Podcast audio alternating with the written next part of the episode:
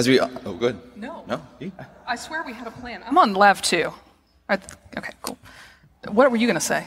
Oh, I was going to tell them we're going to share the sermon time. That is important. Tell them about that. Yeah, so often at the 8:30 services, we will split the sermon. Sometimes we'll just take turns. Someone will go first, someone will go second.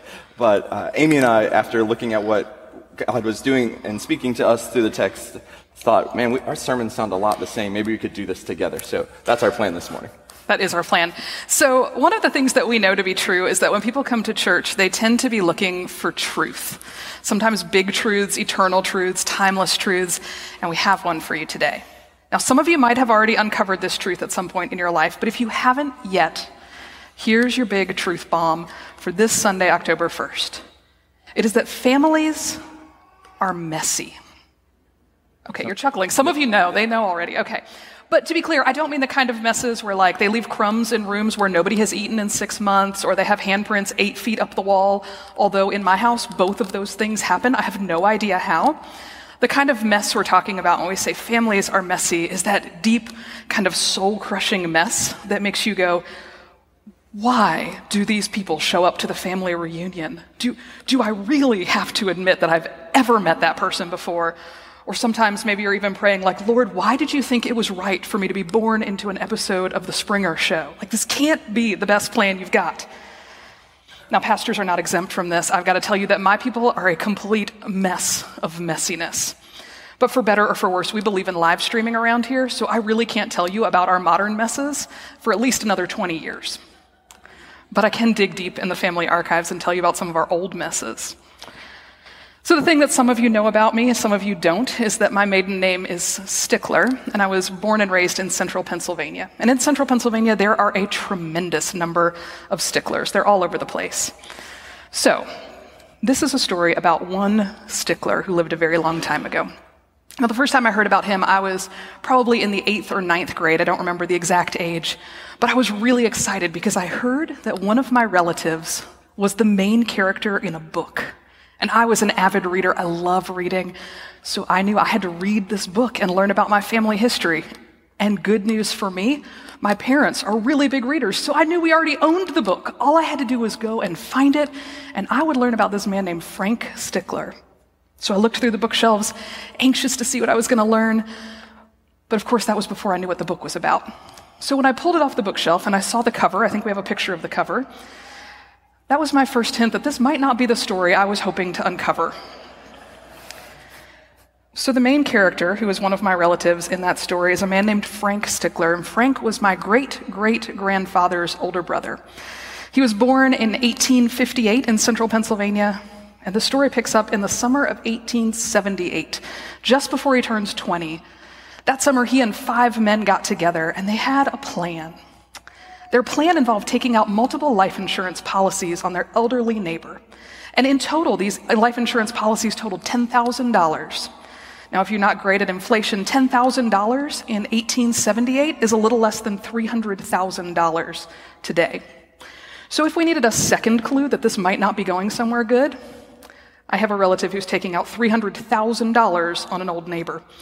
So the men said their plan is they're going to take care of this old man for the rest of his life, and then when he dies, they're going to use the money for his funeral and burial expenses. And the rest of his life came very quickly. So it was December of 1878, just months after they took out the insurance policies, that this old man was walking across a footbridge, fell in, and drowned. An overinsured man falling into a creek months after $10,000 of insurance is taken out on him it was ruled an accident, but uh, really quickly, questions started popping up. They started saying, Why is there so much insurance on this man?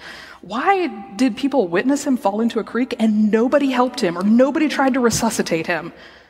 So Frank was under investigation for insurance fraud for a few months, but then an eyewitness came forward.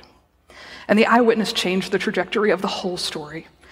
So by the spring of 1878, Frank had been convicted of first degree murder and was hanged for his trial, or hanged for his crime, because they found out that he was one of the two men who actually pushed this old man into the creek and held him there while he drowned. He was actively involved in this murder. Now, murderers are just one of the types of unsavory characters who do really unspeakable evil that I can tell you about in my own family tree. Because families are messy. And in our scripture today, we pick up a very messed up story of a very messy family. So last week we left the story of Abram uh, where God is meeting him at his greatest desire to have a family. He wanted more than anything to have a family. God said, If you trust me, I will give you a family. And even to this family that is blessed by God, murder and mess come along with it. Abram, after 11 years, is tired of waiting on God to get his act together and to give him a family. So he and Sarai come up with a plan where he will have an heir with Sarai, uh, Sarai's servant. So Sarai has a servant, um, gives the servant to Abram to have a child, and they have Ishmael. And Sarai, who was originally in on the plan, after Ishmael comes along, says, I don't like this plan anymore. She gets jealous and angry. She gets cruel and violent. When eventually Abram and Sarai have a child named Isaac, Sarai makes sure that Ishmael and his mother are exiled, and Ishmael and his mother would have died in the wilderness if God had not intervened. The next generation of Abram's family isn't any better. Isaac and his wife have two sons, Jacob and Esau, and it says they were fighting with each other since they were in the womb. This is a sibling rivalry at its fullest. Twice, Jacob steals blessings from Esau to the point where Esau is ready to kill Jacob and Jacob has to run for his life. And he hides from Esau for 20 years. While Jacob is away, he ends up getting tricked into marrying sisters. He ends up marrying a woman he doesn't even like and then waiting seven years to marry the woman he actually likes. And so he has this wife that he mistreats and ignores and treats like property, and then this one that he loves. The wife that he loves is unable to have children for a very long time. And uh, Jacob, in, while he takes care of the children from the wife that he, he doesn't even like, is a really horrible father. One of the stories in the Bible talks about how one of his children was sexually mistreated, and he doesn't even try to seek justice or to protect her at all. He doesn't try to be a good dad. And it only keeps getting worse with Jacob's sons. So he has, uh, Joseph, ha- or excuse me, Jacob has this favored wife. Too many people's names start with J. We'll try to work on it together. Uh, Jacob's favored wife, unable to conceive, finally has a child, Joseph, and Joseph is dad's favorite. Did y'all's parents have a favorite? This is when you say no. Parents don't have favorites. That's not how it's supposed to work. But even imagine thousands and thousands of years ago what it would be like to have 10 brothers and more sisters, but you're the favorite. And Joseph grows up proud and he makes an enemy of his brothers.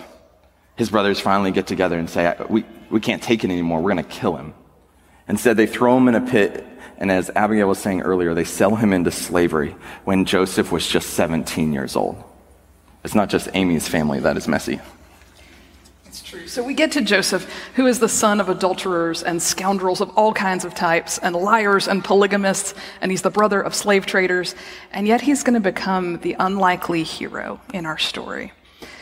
Joseph is going to come from a family that God has chosen for no discernibly good reason. He has picked these people out, although on their own they have next to no redeeming qualities. They have screwed up and they have failed spectacularly generation after generation after generation. Now, we believe that all families are messy, but this is really some next level mess. There is no way that you can take a rock into Canaan where these people are living and throw it and not hit somebody from a less messed up family than the family of Abraham and Isaac why, and why Jacob. Because they're messed up. there is nothing about these people. They're not uniquely pious. They're not unusually devout. They are not above moral reproach. Nobody in the world is looking at the family of Abraham and Isaac and Jacob and saying, that right there, that's the model for a good family. That is what we need to be. As a family, they are a complete disaster. And yet, as we go through this Joseph story, we're going to see that God is still walking with them and that God is still working on them. So Joseph's story really kicks into high gear in Genesis 39. When Joseph is now down in Egypt, he's enslaved and he's sold to Potiphar, who's one of Pharaoh's officials. And what we hear in Genesis 39 2 is that the Lord was with Joseph so that he prospered. So while he's there in Potiphar's house, Joseph rises in prominence and in stature. He gets more and more responsibility, and Potiphar's wife takes notice. And she says, I want some of that. So she throws herself at Joseph. Joseph rejects her, and like every spurned woman in every bad movie you've ever seen, she seeks revenge. And she gets Joseph thrown in prison. So now he's been enslaved, he's in prison. But we hear at the end of Genesis 39 But while Joseph was there in prison, the Lord was with him. And once again, Joseph gained power and status while he's in the prison. And part of this comes from the fact that he gets this reputation of being a really good interpreter of dreams. This message gets to Pharaoh. Pharaoh comes to Joseph and tells him about a dream that he's been having. And Joseph says, That dream, that's telling you that there's a famine coming to your land. So Pharaoh is understandably freaked out but he also trusts Joseph and he believes him. So he puts Joseph in charge of all of Egypt. Joseph is about 30 years old at this point. Joseph is in charge of everything in Egypt, and the dream turns out just like Joseph said it would. There are seven years of plenty and seven years of famine, and two years into the famine, Joseph is now 39 years old. Jacob, who's still living up in Canaan, which is modern day Israel, if y'all aren't great with your Old, Old, Testament geography, Jacob sends some of his sons down to Egypt, where he hears there's grain available. So in Genesis 42, for the first time in over 20 years, Joseph comes face to face with the brothers who sold him to slave traders. Joseph recognizes his brothers first. We don't know exactly how that happened, but he recognized them and then he kind of toys with them for a while. So he sends them back home saying, Hey, don't you have another brother? Why don't you bring him here? And then when all the brothers are there, Joseph inexplicably like seats them in birth order at a banquet. It's a very weird scene. And then he sets Benjamin up to be the fall guy for this completely staged robbery. But finally, finally, Joseph reveals his identity to his brothers. He tells them, Don't be distressed, don't be angry with yourselves, because it was to save lives that God sent me ahead of you. So the brothers are amazed. They go back home to Canaan. They tell their father Jacob what's happened. They tell him Joseph's alive. He's alive in Egypt. And Jacob, who still loves this boy like his very favorite son, packs up all of his people and all of his possessions, all of their things, and they all trek together down to Egypt. And when they get there, Joseph says to Pharaoh, Hey, this is my family. Where should I send them? And Pharaoh says, Give them the best land, anywhere in Egypt that you want. Give them everything. So Jacob and all of his sons and all of their cattle and all of their people, they get the best land in Egypt and they settle there. And Joseph continues his work overseeing this food distribution during the famine. And then 17 years pass pretty quietly. We don't really get much in the Bible about what's going on. There's 17 years from the time that Joseph has that initial reveal with the brothers until their father Jacob dies.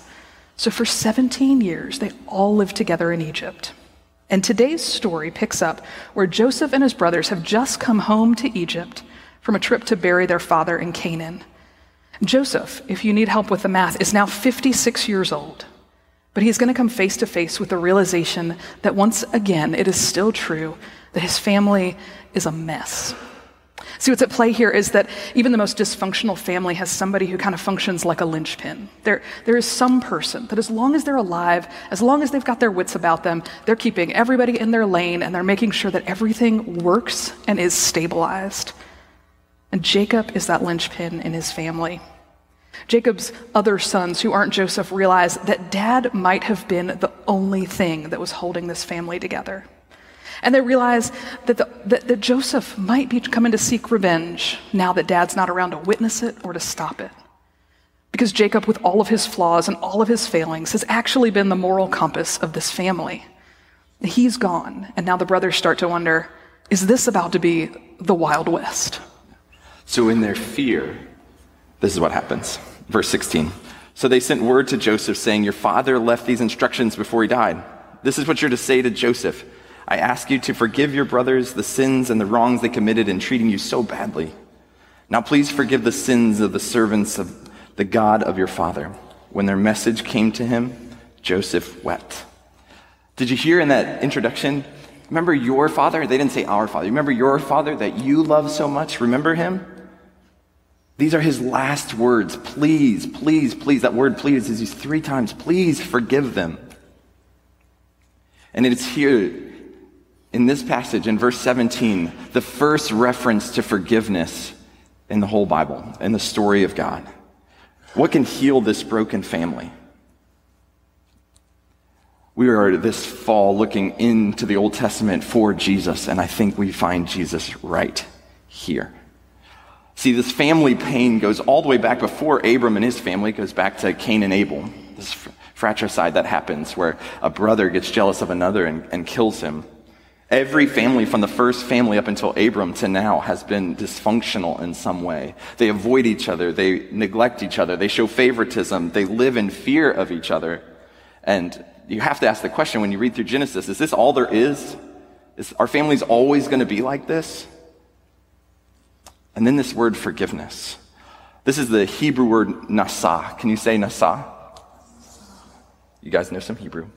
And in, uh, as words do, it has a range of meanings. In Hebrew, it can mean something like to lift, to carry. Um, it's almost as if it's saying in this passage, Will you forgive them? Will you lift the weight of their guilt and shame off of their shoulders? You take the consequences of their choices from them? Relieve them of their fear of death. Will you forgive them? For God's sake, will you forgive them? There is a way to heal the world a way to restore broken relationships. Forgiveness is possible for families and ultimately for all of us through the person of Jesus. Through Jesus' life, death, and resurrection, we get this story that says, You have sinned. All have sinned and fall short of the glory of God. What God had in mind when He made us, we've all missed it. But there is a way to be healed, and that is the forgiveness offered ultimately through Jesus and the cross. Weeks ago, we talked about how God created the world and He loves it. He still does. But evil and sin have gotten into our families, it's gotten into us, and Jesus was God's plan to heal the world, to bring forgiveness. And when Joseph hears this plea from his dad, excuse me, he weeps. Now there's the seventh time, seventh time he's wept, and it doesn't even bother to tell us why, and we're left wondering, why does he weep? Why this time? You know, it would be enough if this was just his father's last words to him. This is the last time I'll get a note from his dad.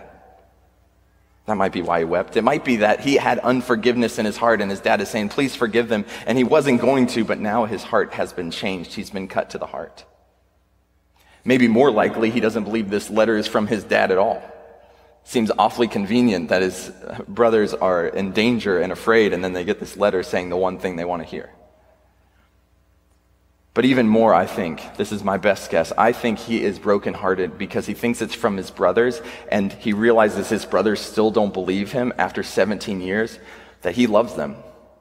He doesn't want this to be between them. They are consumed with the guilt and shame of their choices, and he has forgiven them a long time ago. And it is an awfully painful thing to love your family, to want to be known and loved by them, and to be missed by them. They don't even know him. And he weeps. Verse 18 His brothers then came and threw themselves down at his feet. We are your slaves, they said. Again, they're afraid. It's been 17 years and they're still afraid. That old thing about time heals all wounds, not in families, not here. They should rightfully expect to be punished in some ways, except God has been at work the whole time. So we call this sermon series Jesus in the Old Testament. Pastor Kevin mentioned that a couple minutes ago. And so it's right and good to ask the question so where is Jesus in the story of Joseph and his brothers? Now, on the most basic level, Jesus is with Joseph. Remember, I told you a little bit about Genesis uh, 39 earlier. And in Genesis 39, we hear that while he's in slavery, the Lord was with Joseph so that he prospered. And while Joseph was in prison, the Lord was with him and he prospered. Now, I don't know who might need to hear it, but Jesus' life did not begin in a manger in Bethlehem. That's when his physical life and existence happened. But Jesus is fully God, and God is eternal without beginning or end, which means Jesus also is eternal without beginning or end. So when the Lord is with Joseph in slavery, and when the Lord is with Joseph in prison, guess who was with Joseph? Jesus. Pastor Kevin got it. Jesus. Oh, that was an all play, but it's fine. It's, you'll get the next one. So Jesus, by the, by the power of the Holy Spirit, with God the Father right there with him, is, is the one who transforms Joseph from this betrayed, enslaved teenager into a wise manager of the whole country of Egypt who's able to face and forgive his transgressors. That, I think, would be enough Jesus in this story. But it's like a bad infomercial. Because wait, there's more. The Old Testament is full of arrows that point us forward to Jesus and give us hints of what's coming along and gives us some idea of what's in his heart. And one of the huge, unmistakable signs that shows us where this story is going and shows us what kind of a Savior is on the way is Genesis 50, verse 20. Joseph says to his brothers, You intended to harm me, but God intended it for good, to accomplish what is now being done, the saving of many lives. Now, if you like the big theological words, the big theological word that goes with that verse is providence. And if you don't like big theological words, that's fine, because the point behind providence is that God is in control no matter what happens, and God has forever been in the business of using everything towards his good end. Biblical writers have known this and affirmed this time and time again. I've got a list of verses for you. I'll give them to you later because we're running low on time. But you can look at Job, you can look at Psalms, you can look in the Gospels, you can look most famously, perhaps, at Paul in Romans when he says, And we know that in all things God works for the good of those who love him, who have been called according to his purpose. Now, I recognize that as soon as we start talking about evil, some of you are getting lost in other questions. And you want us to answer things like Did God make evil? Why does God allow evil? Can we even say God is good, given how much evil and pain and suffering we see in the world? And if God is really in control, why didn't he stop X or Y or Z? And I'm also painfully aware that many of you have deep personal experiences with evil and with hurt and with betrayal and with broken families. And in the midst of evil and brokenness, when you're living in it and experiencing the consequences of it, I know it can sound callous to say something like, it'll all be okay because God's in control and God's got a good plan. That's because the big picture does not change the present personal pain.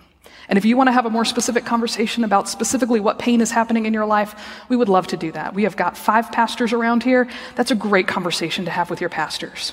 But for today, I want you to try to step outside of your personal experience and be an observer of what God is doing. Because this is a story of systems, and this is a story of the big picture. So, God's providence and the role of evil in the world goes something like this God made the world and he called it good. God had a very good plan for all of his creation. And for reasons that I don't know, God gave creation the freedom to obey or to disobey. And through disobedience, evil came into our world. So, did God make evil? No. And does God want evil? Certainly not.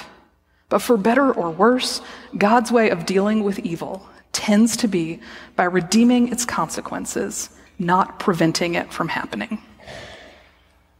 So our story ends with the family of Jacob, all the sons of Jacob, Joseph and his brothers in Egypt, and they live out their days there together as a family uh, Joseph lives to be 110 years old, and he gets to see his great, great grandchildren. And as he dies, he says, Hey, remember me. Remember the promises of God. Take me with you when he gives you that land that he promised our forefathers. Take me with you. And then this verse 26. So Joseph died at the age of 110, and after they embalmed him, he was placed in a coffin in Egypt. Thus ends the book of Genesis. Evil did not have the last word. The story's not over, but we get a hint that forgiveness is real. There's something else going on in the world than just broken family relationships. That family was not, is not shattered forever. God is and always is working for good. A few invitations this week as far as applying this to our lives. The first one is practice forgiveness. Forgiveness is real and it can heal relationships, but it is not easy. A great place to start with that is to confess your own sins to God and ask Him for forgiveness. Get as specific as possible. Or ask a friend or a family member for forgiveness. Or extend forgiveness to a neighbor. Maybe start small. Maybe apologize to you, her, your daughter for eating the last of her donut without asking her. She's in childcare. Um, there is so much more to say about forgiveness, so much more to do. Um, Start small. I know some forgiveness will take years, and we don't want to zoom past that, but a great way to begin applying this to our lives is just practice a little bit of forgiveness. So, one way that I would invite you to apply it to your life too is to reframe and ask different questions, maybe better questions. So, there are times when I catch myself wondering, why in the world did God allow this pain? Or why didn't God stop that disaster? Or why, oh, why won't God just intervene and make everything good right now for the people I love? And I don't do this perfectly, but when I do catch myself having those thoughts, I try to stop and reframe my confusion and my frustration, and I try to ask the question how might God redeem this? Now, to be clear, that's not like a magic elixir. It's not a band aid that fixes everything. Because asking that question doesn't solve the problems that I see and it doesn't take away the evil. Never once has it completely eliminated my hurt. But it does change me in some way when I look at the situation differently. Because in some ways, when I start to ask the question, how might God redeem this evil that I see in the world? I can begin to enter with my imagination into this good world that God designed. And I can start to step into that creative and redemptive process of God. And it reminds me and helps me to hold on to the fact that God is taking a long, slow path to undo the damage and the mess that his people have made in the world. Yeah. And then finally, connected to that is just look for the good that's available to you now. What is the good in the world now? Maybe you're in the midst of something and you don't know how it's going to turn out or how God's going to use it for good. But what's the good going on in the world right now? Because I think we live in a world where evil is way more obvious at times. Um, and how do we become people who can see the good of God right now? To be, uh, I was thinking about for this one, maybe it's more about what we stop doing than what we start doing. For some of us, we have the news on all the time or NPR, or we go to uh, news websites, and it's good to be informed, but the weight of that all day, bad news all day, every day, it's too much. So, an invitation today would just one day this week, choose to go informed, uninformed, excuse me. Maybe today, just don't go and read the news for a whole day and just say, God's taking care of the world. I don't have to. I don't know, I have to know every bad story that happens. Maybe seeing the good in our lives this week would be what we don't do uh, more than what we do. And we can pray and ask God to give us eyes to see. So let's do that together. Let's pray together. God, would you surprise us with your goodness? Would we see you over and over and over again at work in our lives like we saw in you, you did in Joseph? Joseph became humble and kind because you were with him all the way. Would we see you at work in our lives and in the world? Help us. Help us trust that you are always working for good. Amen.